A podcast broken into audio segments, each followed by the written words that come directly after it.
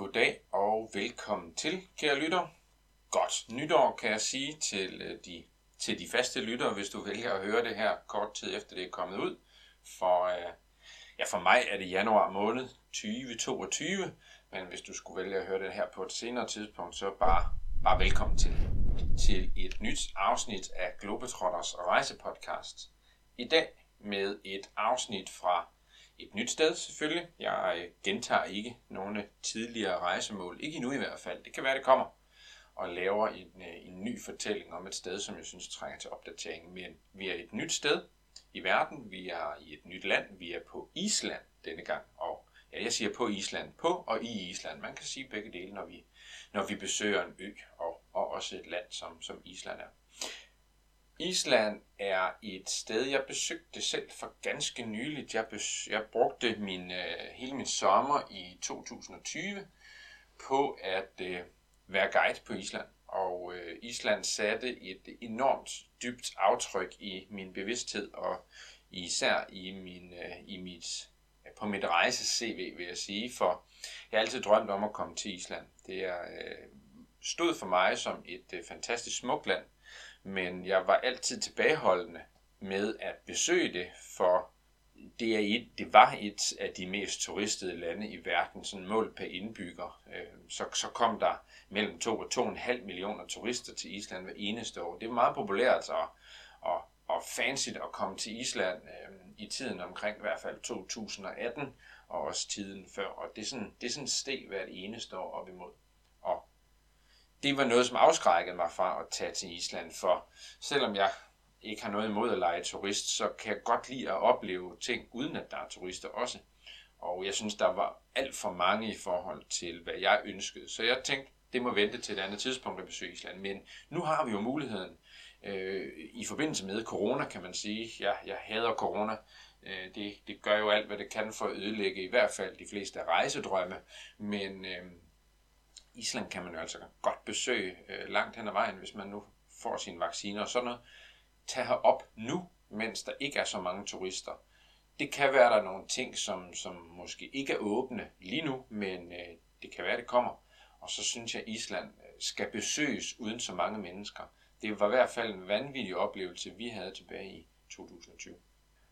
Og så har jeg taget hul på et øh, nyt år. 2022, det er øh, knap et år siden, jeg startede det her lille hobbyprojekt med at lave fortællinger om, hvor man kan tage på ferie hen i verden, hvor man kan rejse ud og få nogle af sine drømme opfyldt. Og jeg har fået øh, respons og sådan noget på, på podcasten og idéer til, hvad jeg burde gøre anderledes, eller hvad jeg skulle blive ved med.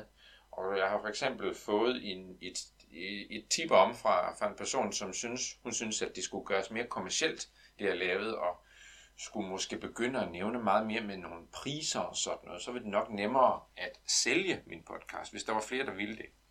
Og jeg kan godt følge argumentet hen ad vejen, men det er ikke noget, jeg tror, jeg kommer til at gøre, at gå for meget i detaljer med øh, forskellige ting. Jeg kunne sagtens gå i detaljer med et eller andet sted, som jeg kender rigtig godt, og måske lave en helt podcast-serie omkring det sted med, med detaljer og meget, øh, meget, meget mere niche, vil jeg sige, og henvende sig til knap så mange. Det skulle måske kun være til en, en meget smal gruppe, hvis man gad at høre så detaljeret om nogle ting. Noget skal man også bare lade være overladt til tilfældighederne og opleve, når man kommer ud.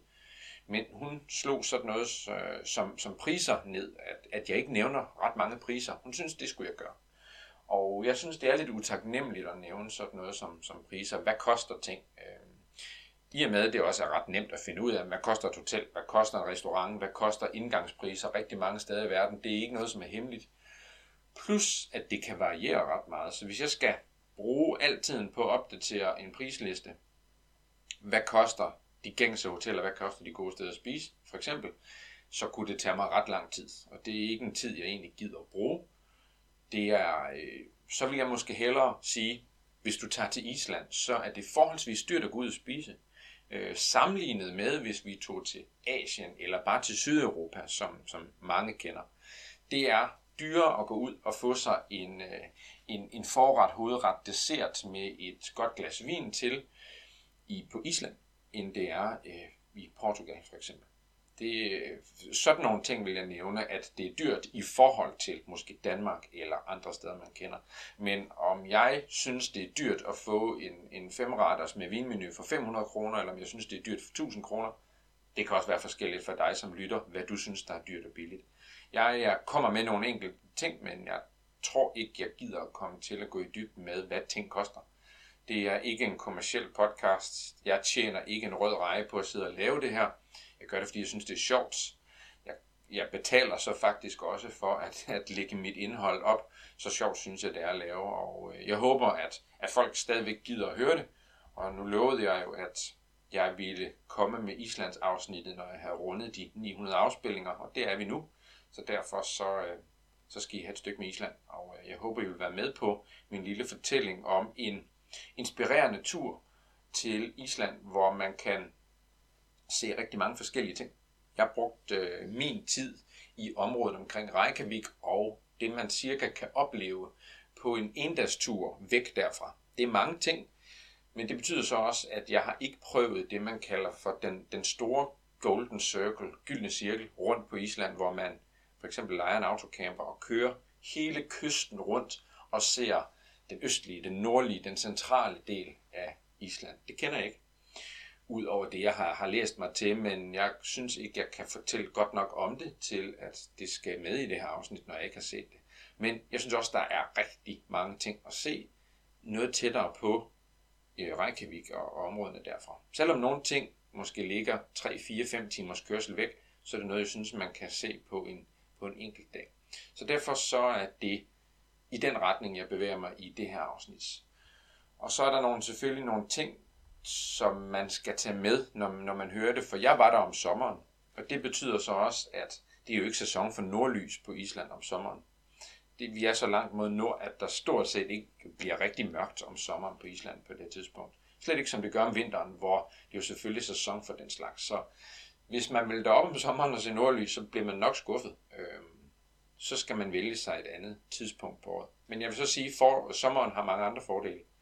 For hvis man skal ud og besøge nogle af de ting, jeg nævner, og man skal et stykke væk, jamen så er det jo med at udnytte dagens lyse timer, og vejret er typisk også bedre om sommeren. Så jeg vil sige, første gang man tager til Island, så gør på den her måde. Det ville være det, jeg anbefalede mine, mine egne venner, øh, hvis, hvis jeg kendte nogen, som skulle derop, så ville jeg gøre det første gang sådan her. Anden gang vil jeg måske gøre det på en helt anden måde, for at få noget nyt med fra Island. Så, øh, så det er, som jeg har sagt med flere andre afsnit, en, øh, en god indgangsvinkel til førstegangsrejsende til, øh, til øen Island. Og Island ligger op til øh, en rejseform, som for eksempel kunne være køre selv.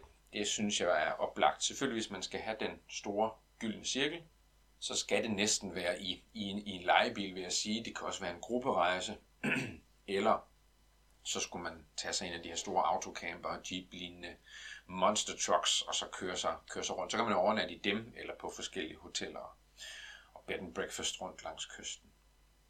Men også til dem, som gerne bare vil være lidt aktive, at man lejer en bil. Island er ikke specielt vant med almindelig charterturisme, hvor der står rejsebrugere klar og tager imod en, og så passer man sig selv nu og tager hjem og melder sig til udflugter. Det var noget, de er øh, faktisk ikke rigtig kendte til, da jeg kom derop overhovedet. De er vant til, at folk øh, enten har bestilt en, en grupperejse, skal rundt og se en masse, eller har en, en, en eller anden form for aktiv ferie selv, og gerne ved, hvad de vil ud og se, eller er meget mere selvstændige og, og tager ud på, på egen hånd på en eller anden måde. Området omkring øh, Reykjavik er også her, hvor man lander. Man lander i Keflavik øh, Lufthavn, vil jeg sige, er, er, er en god måde. Man kan selvfølgelig også sejle op og få sin egen bil med. Det er også en mulighed. Men jeg synes, det er nemt lige at flyve de her tre timer til, øh, til Reykjavik eller til Keflavik, og så køre tre kvarter ind til Reykjavik by og bo der. Hele Island er jo faktisk en, en ret stor ø. Den er to og en halv gang så stor som Danmark, men der bor ikke ret mange mennesker. Der bor 360.000 cirka, og de cirka 20, øh, 220.000 af dem bor i ikke Reykjavik by, men området omkring. Så der er rigtig meget centreret omkring den her by og, og områderne der omkring af, af oplevelser og hoteller og sådan Selvom Island har været under dansk styre, det er nu øh, mange år siden, men så er der stadigvæk nogen, som, som snakker noget dansk, øh, men det er ikke så godt, de, for, de forstår og snakker dansk. Det er sådan noget med, at at de kan sige nogle ting, øh, og det er knap nok en dansker måske kan forstå dem, øh, fordi det er altså ikke et sprog, man bruger på Island mere overhovedet. De vil gerne lægge den danske fortid fra sig, og det kan jeg jo sådan set også godt forstå. Man vil gerne være selvstændig. Så man kan måske løbe ind i, i nogen, som, som snakker udmærket dansk, øh, men ellers så er engelsk det, man kommer længst med. Man kan islandsk selvfølgelig. Og når man så lander i lufthavnen, hvis ikke man, hvis ikke man bestiller sig en bil øh, fra lufthavnen, det kan man jo gøre og aflevere den der igen, så er der fin busforbindelse ind til Reykjavik. Øh, eller man kan bestille noget transfer. Det er ret nemt nu om dagen at gå på nettet. Jeg bruger tit den app, der hedder Get Your Guides, og den tilbyder mange forskellige services. Og her kunne transfer øh, til og fra hotel jo være, være en af dem. Men jeg vil øh, anbefale, at man så tager ind og bor i, i Reykjavik til at starte med. Dejligt nemt, som sagt. Og øh, herfra er der også mange, som så starter deres store Golden Circle tur og tager ud. Men byen synes jeg også er vigtig at få med, og man kunne også bare tage sig en forlænget weekend i Reykjavik og se noget her omkring. For der er masser af kultur, øh, natur tæt på, gode restauranter og den slags, øh, og gode hoteller. Jeg synes, der er god hotelstandard på Island.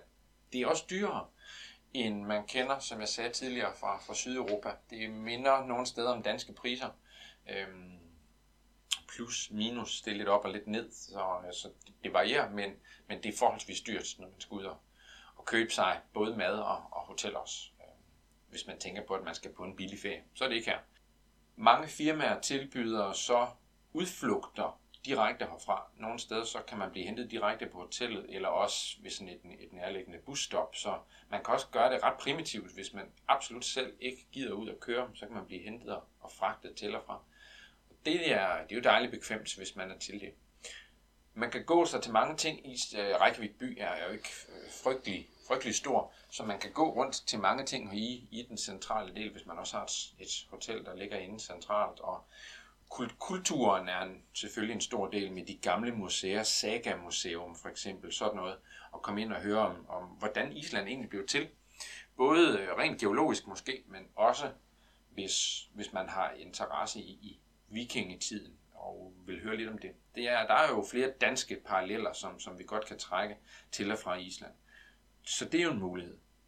Man kan komme på byvandring, øh, rundt og, og få fortalt, og, og man kan gøre det på i, sådan, i, i flere varianter med den almindelige historiske, hvor man får fortalt noget om byen, men man kan også tage sådan en, en food walk, hvor man kommer rundt og hører om mad, og kommer ind og smager mad, eller øl for den sags skyld, fordi man kan også tage på sådan nogle, ja, det er jo nærmest en, en, en, en raffineret udgave af en popcrawl og komme rundt og smage noget, noget godt islandsk øl forskellige steder, eller det samme sted og komme sig igennem en, en ølmenu og prøve det det er også en, en god mulighed, og jeg synes, man spiser fantastisk godt på Island generelt. De har virkelig, virkelig god mad.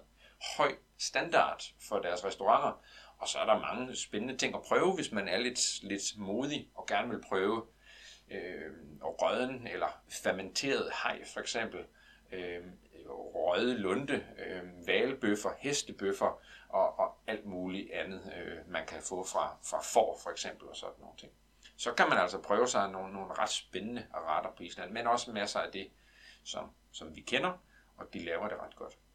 Nogle af de ting, jeg vil nævne om, om et kort stykke tid, vil være ting, som man kan tage ud og opleve herfra Reykjavik på en, en endagstur.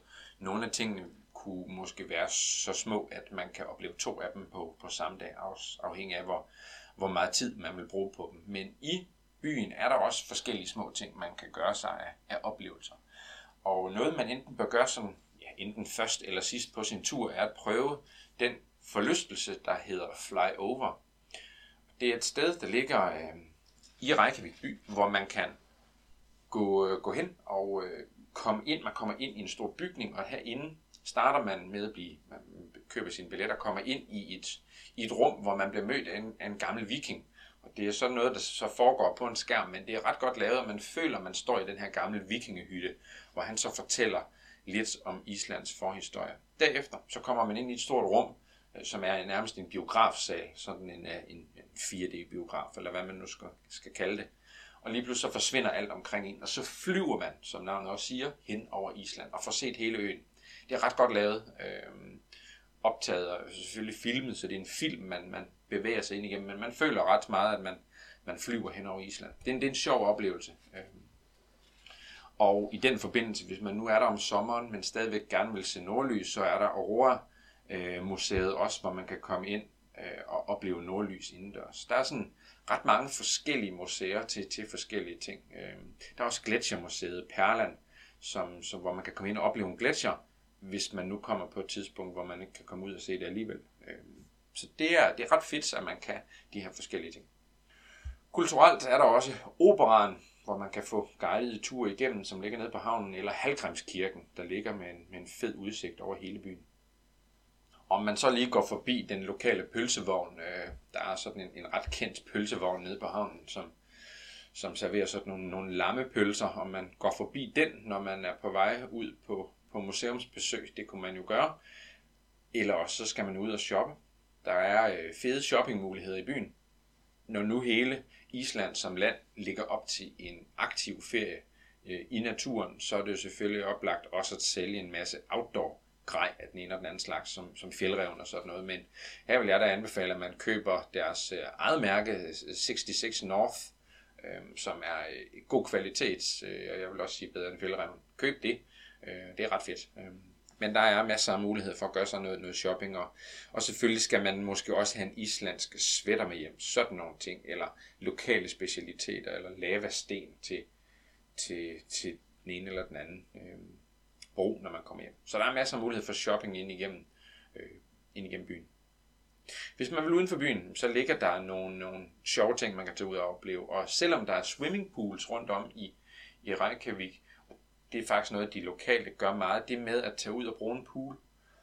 Det er ikke noget, vi gør i, i Danmark øh, på, på den samme måde, øh, men Island har den tradition med, at man kan mødes, når man har fri øh, i en pool. Det kan bare være en almindelig swimmingpool, opvarmet selvfølgelig sådan en varm øh, pool, men det kan også være nogle af dem, som ligger i naturen.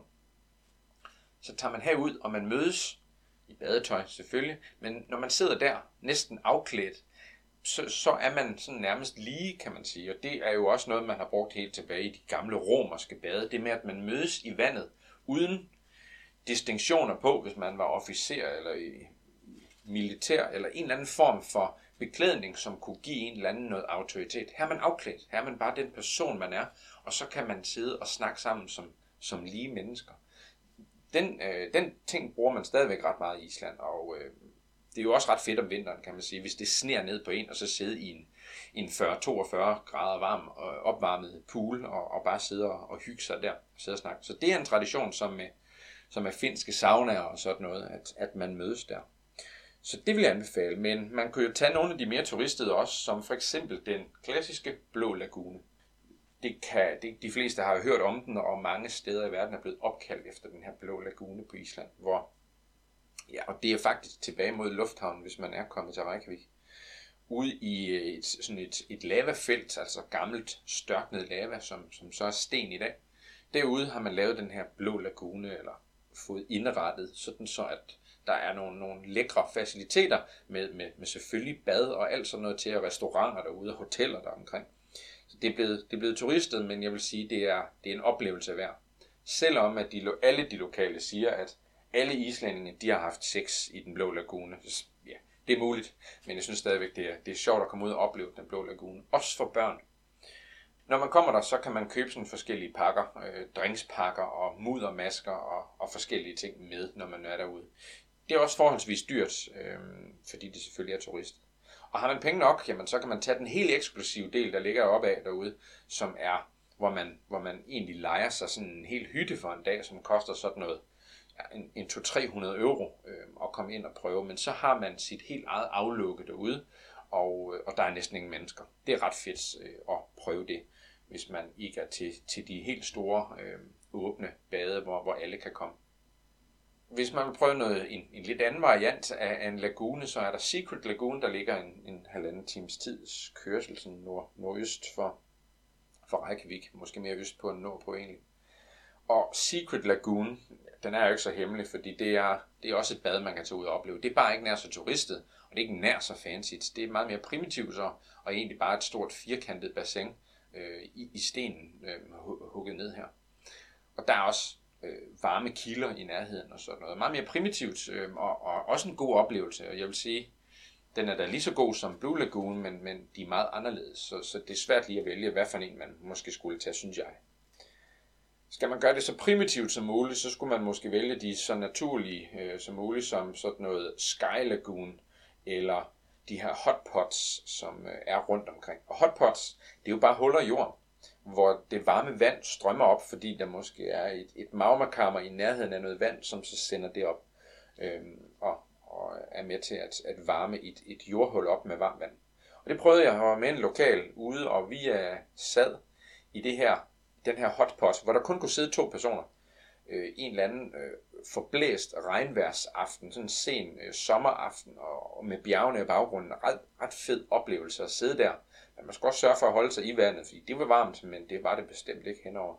Og så sad vi der, bare os to, øh, helt ude på Lars Tønsked kan man knap nok øh, bruge som, øh, som reference her, fordi det her det er så langt væk, føler man, fra alting ude på sådan en forblæst, gold øh, islandsk øh, ja, lavefelt et eller andet sted. Så det er en sjov oplevelse, og de her hotpots kan man google sig til mange steder, hvor, hvor man finder hen. Og hvis vi skal gøre det færdigt med det her vand, så kan man bo i den by, der ligger ikke så langt fra Reykjavik, sådan 45 minutter, øh, der hedder Kvartigali. Og her kan det selvfølgelig være, ja, nu forsøger jeg at udtale det på islandsk. Det kan da godt være, at der er nogle islændinge derude, der, der himler med øjnene, når jeg forsøger at udtale de islandske ord, men på den anden side, den her, det her afsnit er heller ikke lavet til jer. Øh, den er lavet til danskerne. Så, så byen Kvartigali, det starter med H, men, men Kvartigali, hvor der er både hoteller, øh, men også mulighed for at gå op i bjergene lige bag ved byen, hvor der er varme kilder. Og der er mange varme kilder, og de, de løber sammen og bliver til sådan en flod eller en lille å, hvor man kan bade i og faktisk også skifte tøj derop. Og det kan man jo gøre som en del af ens vandring herop. Det er, det er en ret god oplevelse. Hvis vi bliver inde i byen, så øh, er der også mulighed for at tage på valsafari. Inde fra Reykjaviks havn ligger der flere firmaer, som øh, gør sig i det her med valsafari. Jeg synes, det er en fed oplevelse og, øh, at komme ud og opleve ja, delfiner, øh, finvaler, pukkelvaler, mange andre øh, former for, for havpattedyr, som, øh, som er ikke ret langt fra, fra Reykjavik. Det er, det er en oplevelse. Jeg var selv så heldig at, at se pukkelvaler springe lige foran vores båd, og som faktisk sprøjtede vand op på siden af båden. Så tæt var de på. Det var en, det var en fed oplevelse at se de her kæmpe dyr øh, boldre sig i vandet her. Så prøv det. Kom så tæt på, på naturen. Det, det vil jeg altid selv gøre, hvis jeg synes, det er, hvis det er forsvarligt. Det skal jo ikke være et sted, hvor de måske piner dyr og sådan nogle ting. Og jeg synes, det var ret fine forhold, øh, som, som der var her. Så det kan man gøre. Øh, jeg, vil, jeg har hørt, at det ikke er her, man skal se øh, spækhugger. Der skal man et andet sted hen. Men det, er, det, det ligger et stykke her væk op på øh, Snefældsnes halvøen. Og den tager vi, når vi har, har forladt, har forladt Reykjavik.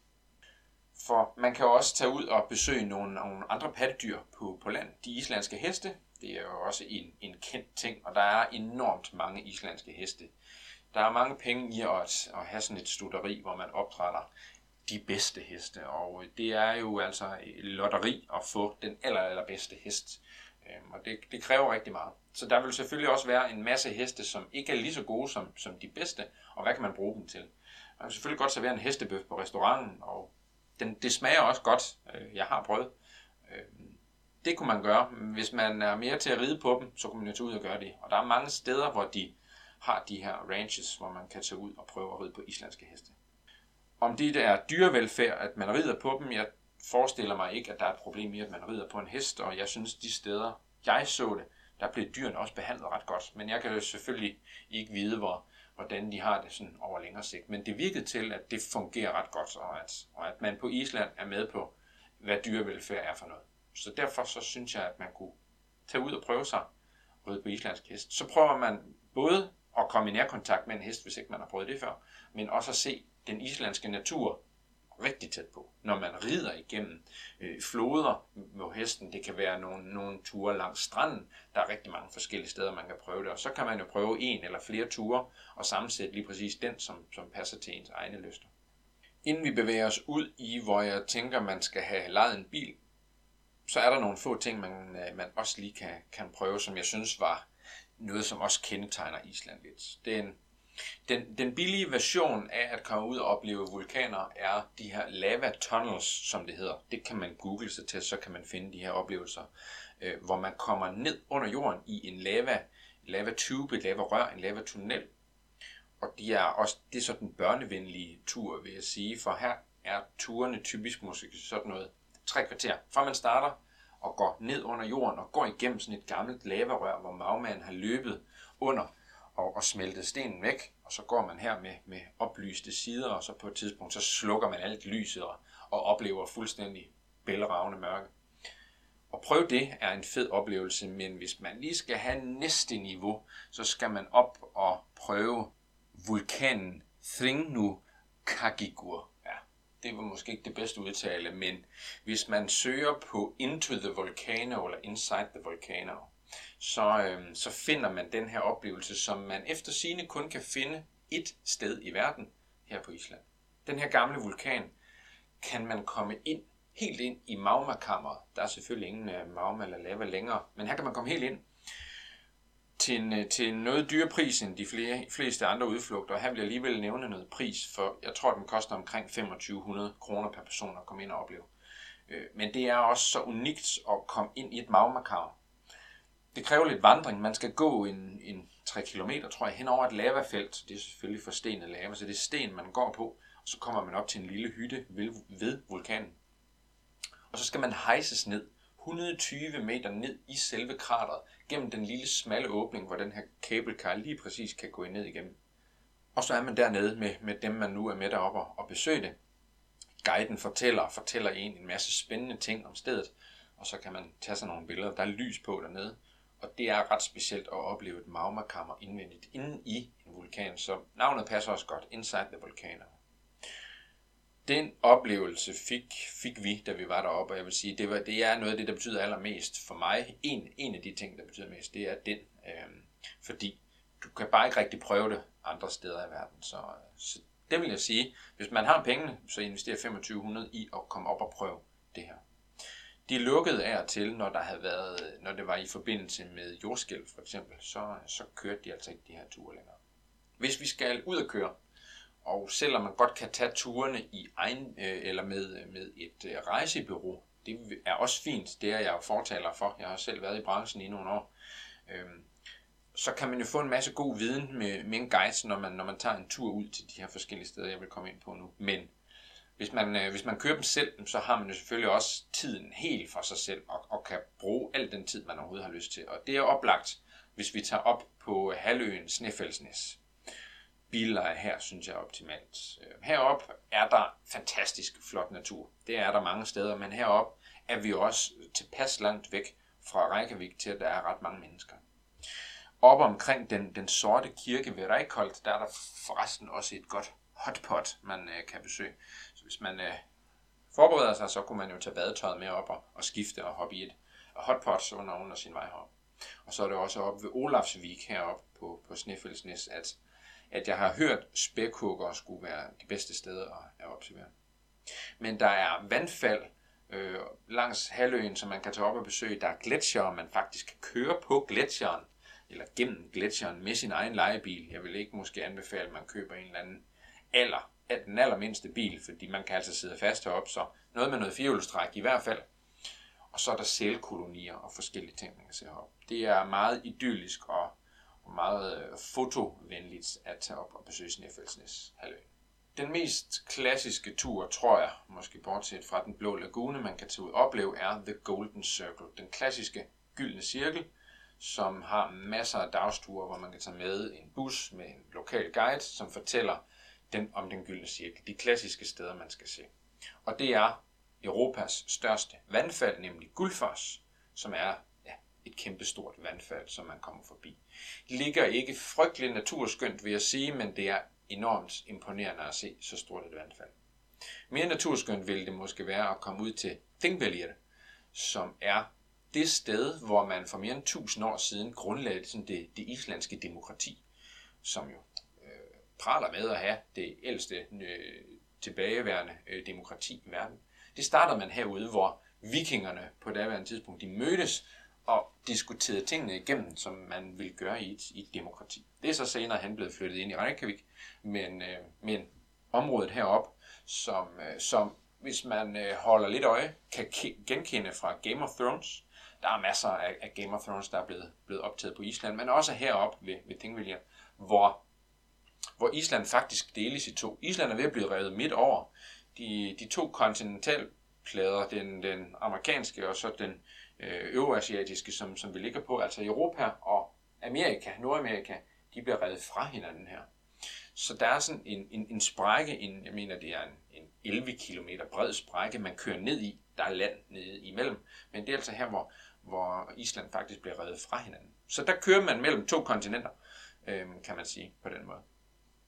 Hernede i går man igennem den her kløft, og det er her, hvor, hvor dele af Game of Thrones er optaget. Og her kan man prøve en lidt sjov ting. Man kan tage ned og snorkle eller dykke i det, der hedder silfra, som er sådan en, en sprække her, hvor der er gammelt øh, vand stående, sådan noget gammelt gletsjervand, smeltevand, hvor der næsten ikke er noget liv tilbage i, hvor det bare er iskoldt. Det er 2 grader varmt vand, men med en sigtbarhed på omkring 100 meter, så kan man svømme igennem her og opleve det. Det er en ret, ret sjov øh, oplevelse.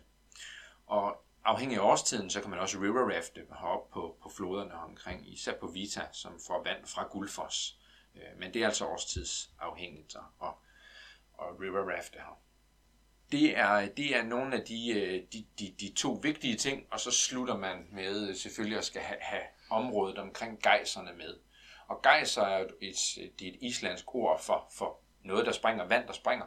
Og det er så blevet nærmest synonym for os med, med alt vand, der springer. Men gejser er faktisk navnet på en gammel gejser, som ligger her, og er en af de mest analyserede gejser i verden. Og øh, den er ved at være helt færdig, der er ikke meget vand tilbage deri. Men der ligger en anden gejser ved siden af, som springer lystigt stadigvæk, som man kan opleve. Og det er, det er sjovt at prøve, hvis ikke man har set en gejser springe før.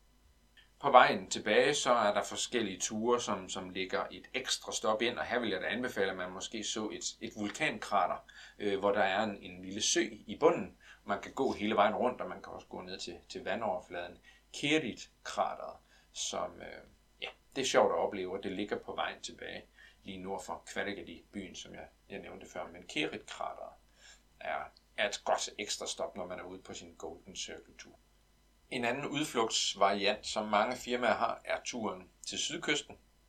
Det kan man også gøre øh, på egen hånd, vil jeg sige. Og bor man allerede i Kvallegadi, så er man øh, et godt stykke derude, så har man sparet de første 45 minutter. Øh, men herude er der masser af gletsjer, nogle af de største gletsjer på Island, og også den største i både øh, Island, men også i hele Europa, nemlig Vatnjökull, som er den, den største gletsjer. Men, øh, men vulkaner hele vejen derud, kendte som Katla eller Hekla, som, som mange har hørt om, kører man lige forbi og ser. De er jo selvfølgelig ikke så nemmere at pege ud, hvis man ikke tager en guided tur, men øh, med ens kort, så kan man jo selvfølgelig køre rundt. Og dem ser man typisk på afstand, når man kører langs kysten. Lidt vejrafhængigt, så kan sigtbarheden jo være god eller dårlig. Men når man kører her langs sydkysten, så, øh, så, så kigger man op til venstre på et plateau af, af bjerge.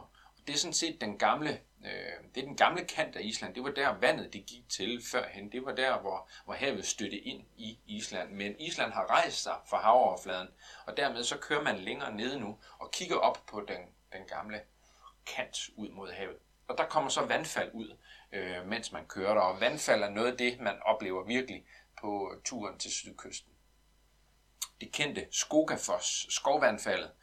Sådan et 60 meters vandfald, hvor man kan gå ind langs floden og helt ind til vandet og blive rigtig våd, når man står der. Eller gå rundt om og se det op ovenfra os.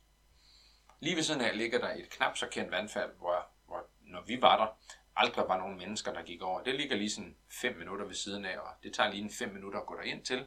Der ligger Kværnofoss, som jeg synes er mindst lige så flot, men på sin egen måde. Det er noget mindre, men ligger meget idyllisk inde i sådan en kløft, man, øh, man vandrer ind i. Seljerlands Foss, som er det kendte vandfald, hvor folk de står og tager billeder inden fra bagsiden af vandfaldet og ud, øh, ligger også herude omkring.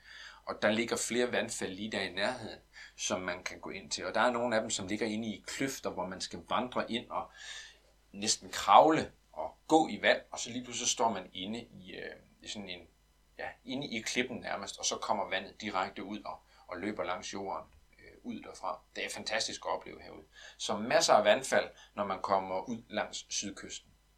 Gletsjerne nævnte jeg, som man kan komme helt tæt på, nogle af dem. Og øh, de første gletsjere, man kommer til, er ikke nær så store, som når man kommer over til Vatnajökull.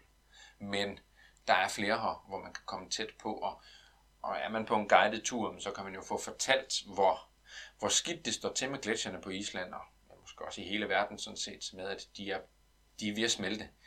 De, de smelter jo hvert år, øh, forår, sommer, efterår, men og så skal de blive større igen om, om vinteren, men de bliver altså ikke tilsvarende større i forhold til, hvor meget de smelter om sommeren, så de bliver mindre og mindre for hvert år. Det er jo, øh, ja, menneskeskabt, er der nogen, der mener, men det er i hvert fald den globale opvarmning, som er skyld i, at, at, at de her gletsjer, de, de bliver mindre og mindre. Men man kan stadigvæk se det. Herude omkring, når man kommer til blandt andet byen Vik og, og Black Beach, jamen så er der herude øh, kolonier af de her kendte fugle, som man måske har set, nemlig søpapagøjer eller lunder, som de hedder. Der er kolonier herude, hvor man kan opleve dem. Der er endnu flere, hvis man kommer helt op nordpå, Øh, men der er altså også stor mulighed for at se dem hernede sydpå.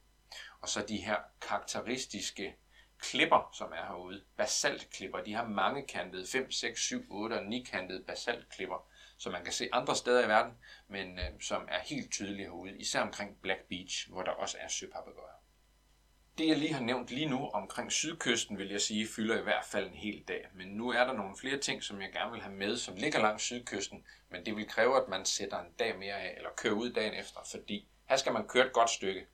Jeg kan ikke huske, hvor meget det var, vi satte af, men jeg tror, vi kørte måske 5 timer for at komme ud mod Diamond Beach, og så kommer man så også helt ud til Vatnajökull, altså den, den største gletsjer i Europa. Den ligger her. Island har det største vandfald i Europa, den største gletsjer i Europa, og den største ørken i Europa. Ørkenen den ligger inde, inde midt i landet. Men gletsjeren herude øh, er jo selvfølgelig en, en, en gletsjer, øh, som, som smelter, så hvis man kommer om sommeren, jamen så bryder der jo isstykker af, isbjerge, mindre isbjerge ryger af og har dannet en helt smeltevandslagune her syd for. Og øh, lagunen, den løber ud i havet, fordi, det, fordi gletsjeren den faktisk øh, ligger helt ud til havet. Så det smelter, de her stykker, de smelter, og de sejler ud igennem lagunen og øh, ryger ud i havet. Havets bølger skyller så de her isbjerge tilbage mod land igen og op på stranden.